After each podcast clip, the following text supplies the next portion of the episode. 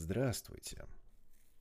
Так как мы зачитываем различные сказки из разных уголков мира, может иногда показаться, что эту сказку вы уже слышали, потому что у разных народов мира бывают одинаковые сказки, только с разным чтением.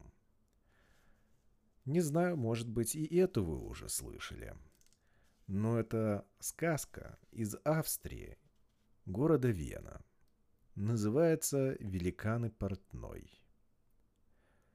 Однажды одному портному, который был великим хвостуном и скрягой, пришло в голову пойти прогуляться, да и в лесу оглядеться.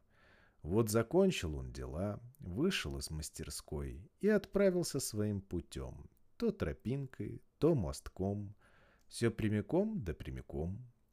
Долго ли, коротко ли он шел, вдруг увидел посреди густого леса в синей дали гору крутую, а за ней башню, до самого синего неба торчащую. «Разрази меня гром!» — воскликнул портняшка. «Это еще что за штука?» А поскольку любопытство просто распирало портного, он, недолго думая, туда прямиком и направился.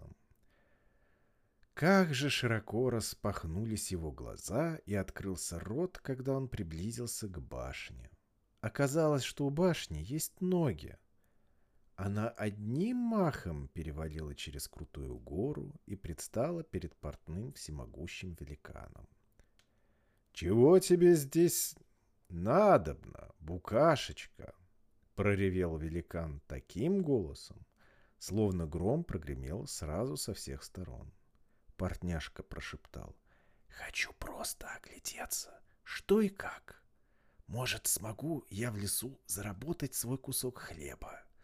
Но если прямо сейчас, то можешь поступить ко мне на службу». «Ну, коль надобно, то почему бы и нет? А сколько ты мне заплатишь?» «Сколько тебе заплачу?» — промолвил великан. «Так вот слушай, за каждый год заплачу я тебе целых 365 дней, а в високосный год еще один день в придачу. Так тебя устраивает?» «Почему бы и нет?» — ответил портной, а сам подумал: «Я ведь смогу потом и дёру дать». Тогда сказал великан: «Ступай, маленький шалопай, принеси мне кружку воды». «А почему бы не одним махом сам колодец вместе с источником?» — спросил хвостунишка и отправился с кружкой по воду. «Ах так, колодец вместе с источником!» — прорычал великан в свою бороду. Был он слегка простоват и туповат, поэтому забеспокоился. «Этот парень не лыком шит. Может, у него еще и волшебный корень за пазухой торчит. Ему палец в рот не клади, будь осторожен. Старый дурень, не такой слуга тебе нужен». И когда портной вернулся с водой, приказал ему великан нарубить в лесу дров да отнести их домой. «А почему б не весь лес за один присест? Не весь лес, чем он полон до небес, и сушняка, и молодняка, все до последнего сучка?» — спросил портняшка и отправился в лес по дрова. «Что? В лес? Чем он полон до небес, и сушняка, и молодняка, все до последнего сучка, да еще и колодец вместе с источником?»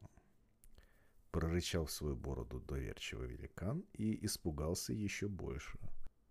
«Этот парень не лыком шит. Может, у него еще и волшебный корень за пасухой торчит. Ему палец в рот не клади, будь настороже, старый дурень, не такой слуга тебе нужен».